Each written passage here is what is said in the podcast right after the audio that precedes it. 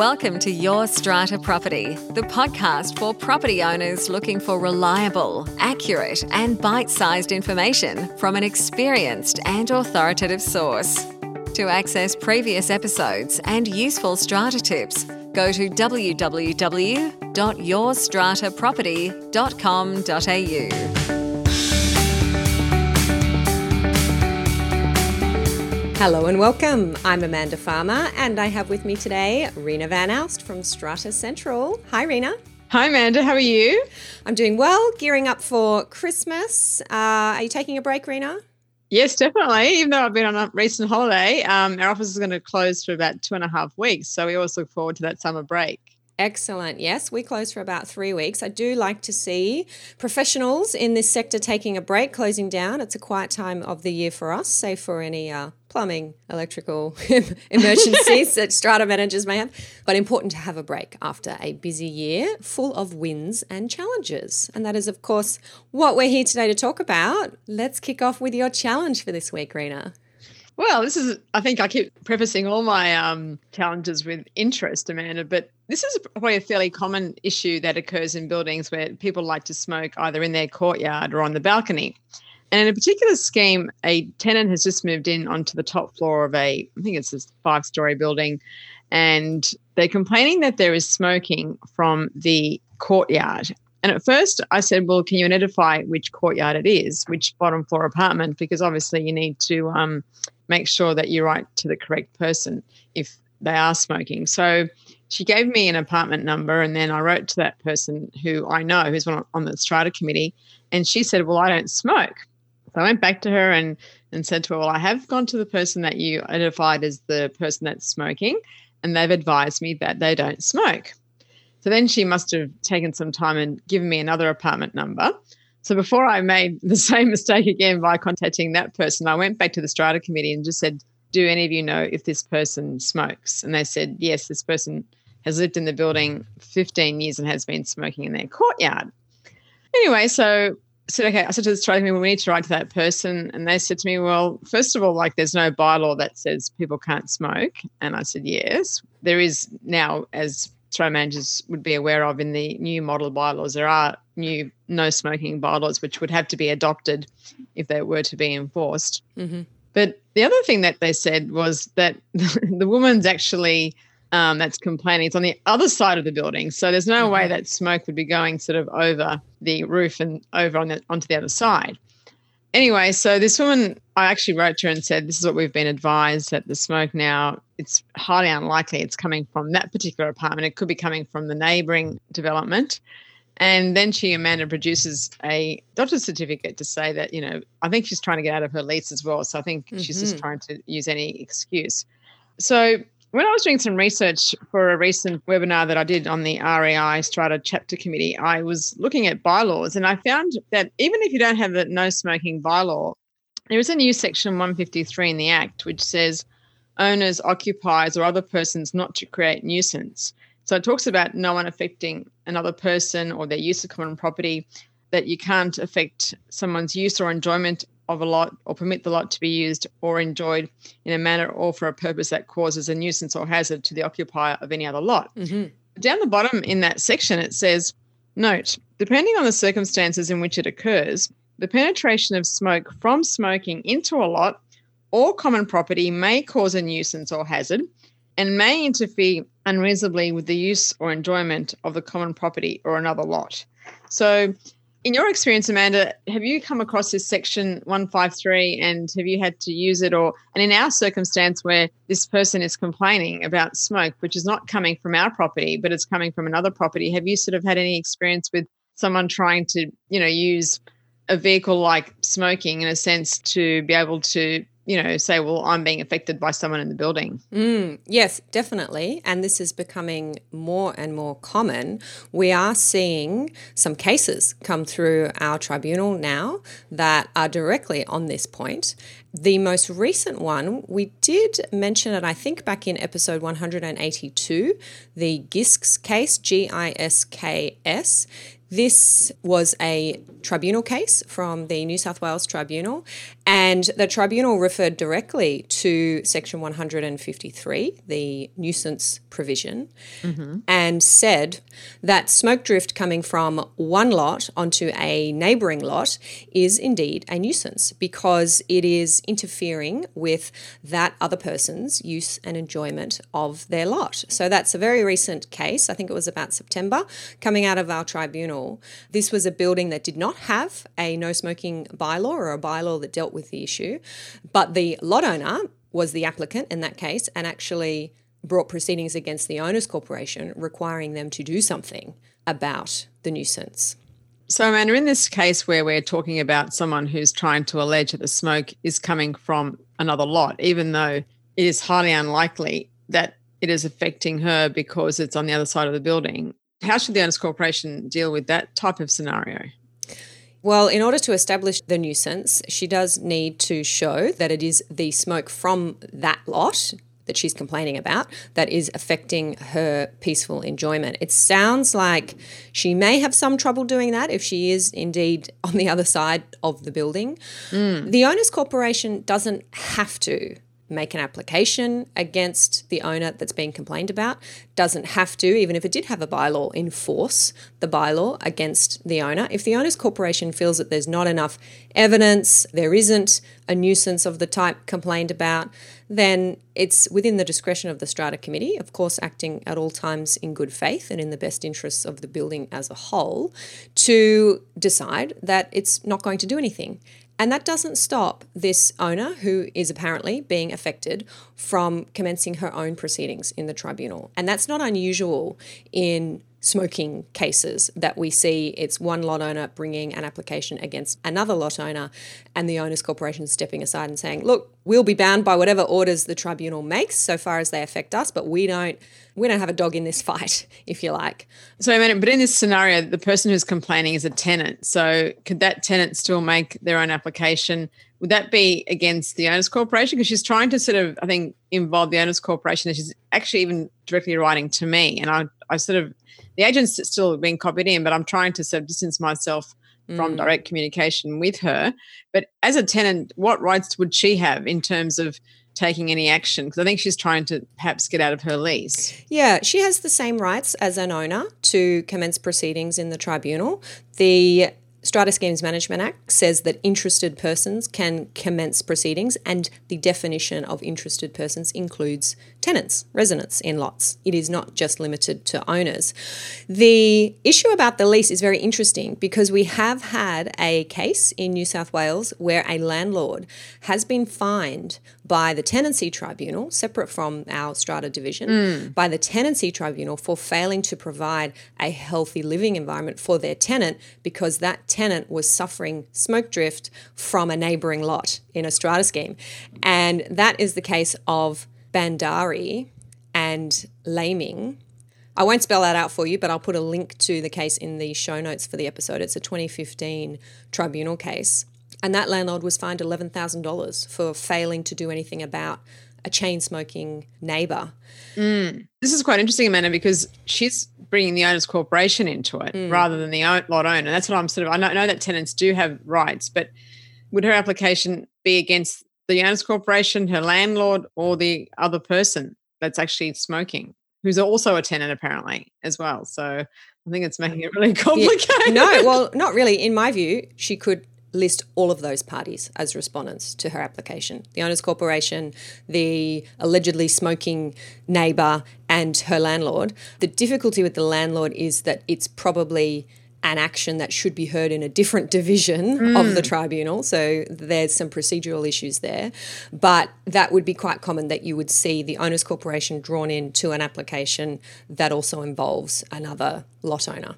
Yeah, well, thanks for that, Amanda. It's quite complex when there are so many different parties that could be involved in this scenario. Yeah, and it might be that the owners corporation makes clear that they have considered the issue very carefully, they have investigated the complaint, and they have decided that they're not going to take any action at this point in time. I think if that's the decision, it's important to communicate that to the tenant and perhaps even say it's a matter for you to seek your own advice if you wanted to take the matter further. And if she did go and do that, she might find that she could make an application to the tribunal involving the other owner, may or may not involve the owners corporation, and may or may not make an application that's relevant to her lease and her rights under her lease.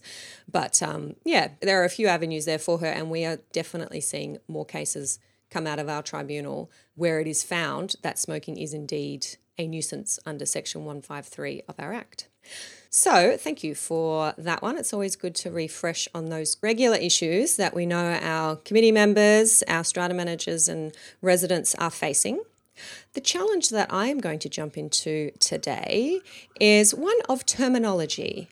And Rena, we have spoken about this particular challenge off air. It's one that we were talking through together.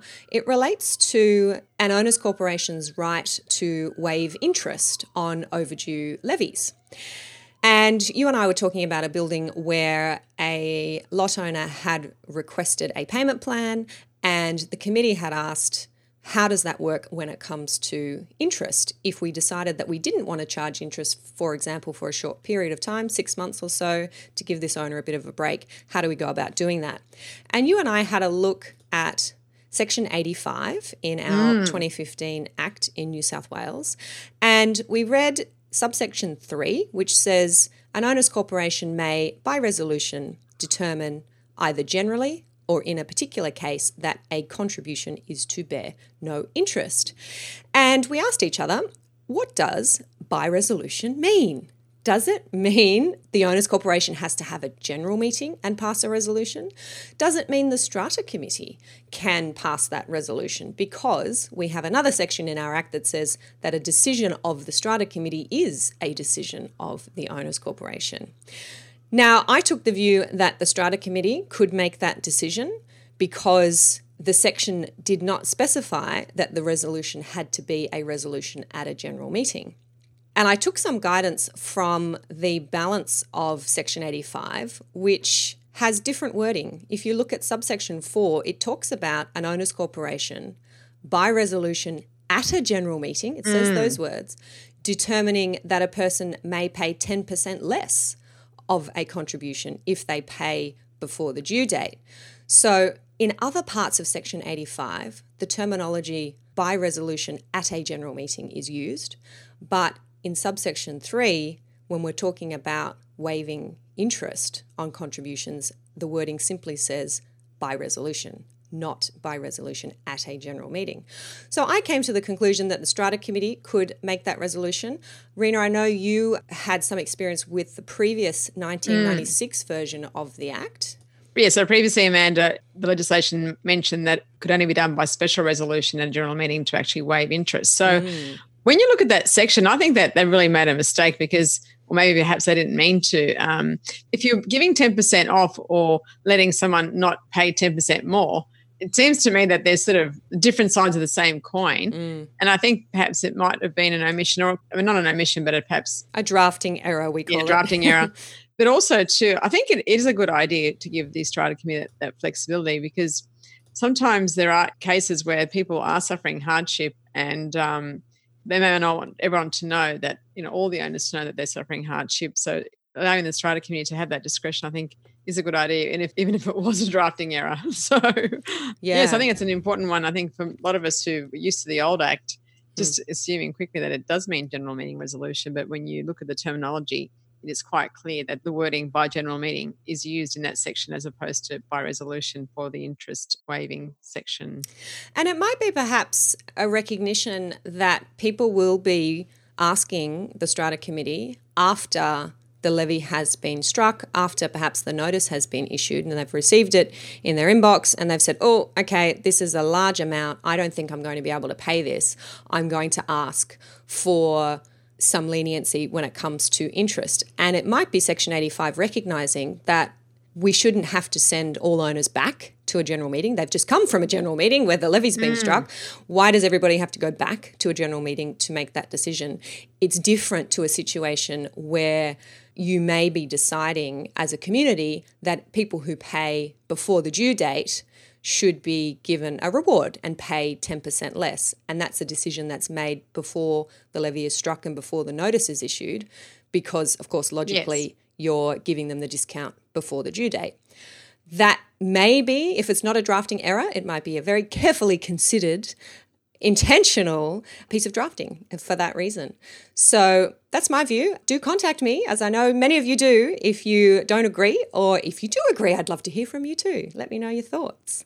Actually, one of the considerations that I was thinking about when the strata committee may give someone 10% interest saving if they're not paying on time, Amanda, is how does that affect the other people perhaps that may not have been able to pay their levies on time mm. and have paid interest and usually reminder fees that have been sent by the strata managing agent in a sense sometimes i think that if it's not documented then other people perhaps don't know that that avenue is available to them so sometimes i can see that some people perhaps can't afford it mm. will say okay well i'll pay 10% because it's cheaper than putting it on my credit card while other people would come and say i can't pay the interest i don't i think there are issues of I don't know how it would be best described, but it's not a publicized thing that people can come to the strata committee and ask for that interest to be waived. And I think mm. perhaps maybe by talking about it today, more owners who are in financial hardship. I think the other thing also is sometimes trying to not test the veracity of what people are saying, but there are people that perhaps may use it as a means to achieve a gain that they would rather have their money somewhere else rather than paying it off and paying interest. So mm. I suppose it's one of those difficult things where you do have to assess it on a case by case basis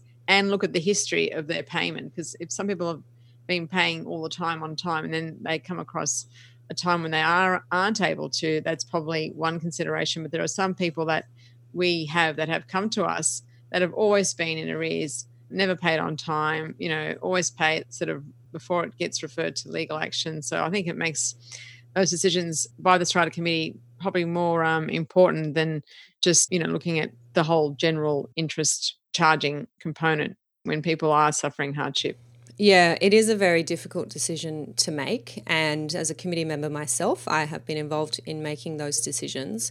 Of course, it is always open to the committee to say, hey, we're not going to make this decision on our own. We are actually going to convene a general meeting and ask the owners to decide what they would like to do, and the majority carries the day. So that is always an option for a confused committee, a, a committee that either feels that it can't make the decision, maybe you read the legislation differently to me, or it's a difficult decision and there are arguments on both sides take it to a general meeting and uh, can't really be criticised for doing that. If the majority of owners present and voting at that general meeting say no, we don't agree that interest should be waived, then that's the decision that the majority have made.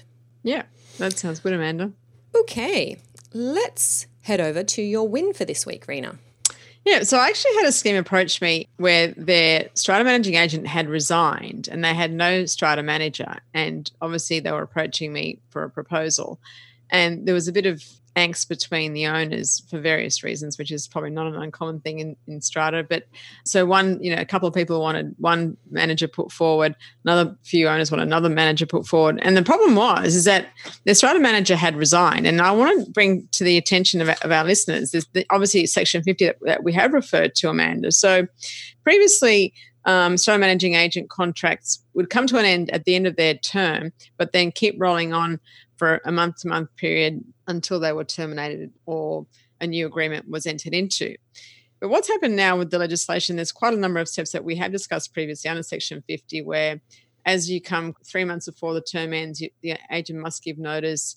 They can extend it by three months of successive terms up to the next AGM, etc., etc. Now, in this case, I'm not really aware of why their agent resigned. I think now I know why, but at the end of it, they did decide to appoint our company, which was a good outcome. But I think for our listeners, I think people need to remember this whole thing of the Section 50, where is their agent giving them the three months' notice before the term expires? Because what's happening is that I don't believe this was the case in this particular instance, Amanda. and now they've got it's been I think a month now.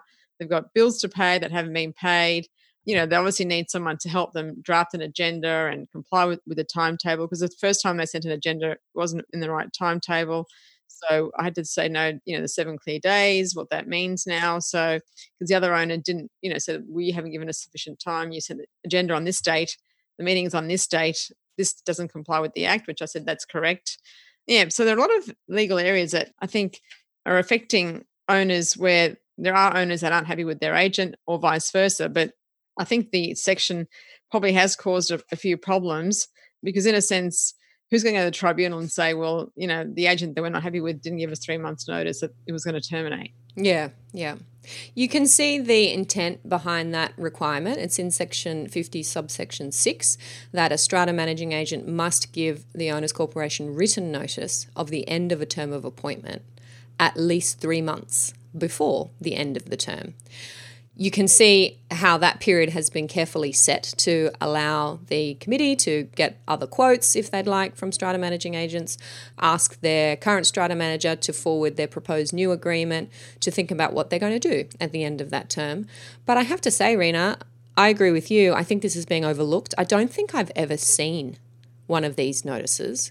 And I do attend a number of general meetings for lot owner clients where strata managers are being reappointed, new strata managing agents are being proposed, and it does often come as a surprise to the owners in the room. Oh, the agreement is up. Oh, mm. if I had known that, I would have gone and got some other quotes. We would have had a tender process. Strata committee, why didn't you do that? And the strata committee says, oh, well, it sort of crept up on us.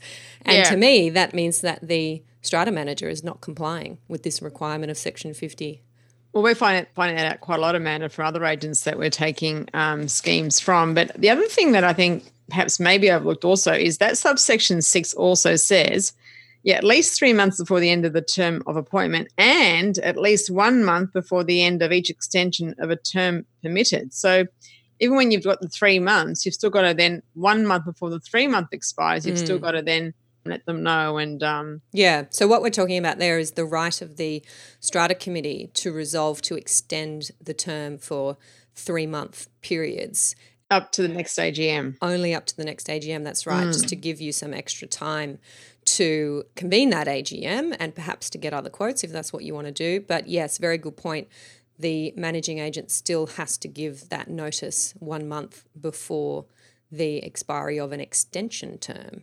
Mm. Well, always good to hear what's going on on the ground there and how our uh, legislation is being applied. It's been a few years now, three years, three years now. Yeah. Happy anniversary uh, of our 2015 Act and uh, still getting used to it, that's for sure. Yeah. Okay, I am bringing a case to the table for my win this week. And as I often do, talk about cases in the category of wins. It is not necessarily because I agree with the outcome or I support the uh, reasoning in the case. It is because I think the more cases we have, looking at our legislation and applying it to real life situations, the more helpful it is.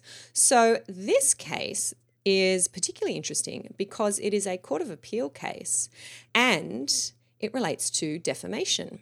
Mm. Now, you may remember way back in episode 167, Rena and I spoke about the Rayner and Murray case in New South Wales, came out of the district court, and it got a lot of media publicity at the time.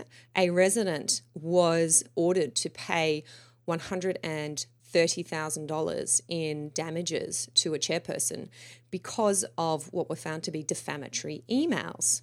Mm, I remember that, Amanda. Yes. So go back and listen to 167 if you like. But here's the update the resident appealed that decision to the New South Wales Court of Appeal, and the Court of Appeal has overturned it. Mm. In a judgment with fairly detailed reasons, and I will, of course, link to that in our show notes, the Court of Appeal has found that the damages award was manifestly excessive.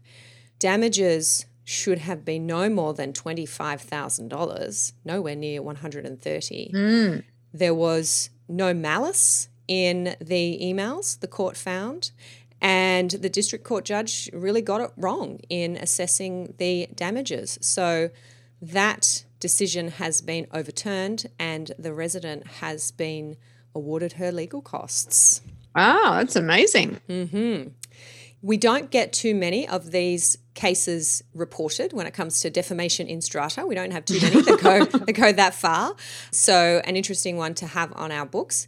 And when we spoke back in episode 167, Rena, we were talking about the need to be very careful when mm. you are communicating full stop, but communicating by email, communicating in writing, sometimes in the heat of the moment, forgetting that these things might be copied to other residents, which these particular emails were copied to 16 other residents, and that they will be on the books and records of the Owners Corporation. You may not necessarily be protected by defences like qualified privilege, which was discussed in this case, and you may be exposed. So the fact that this case has been overturned essentially on the basis that the damages award was far too high, doesn't mean we should be any less alert to these issues, I think.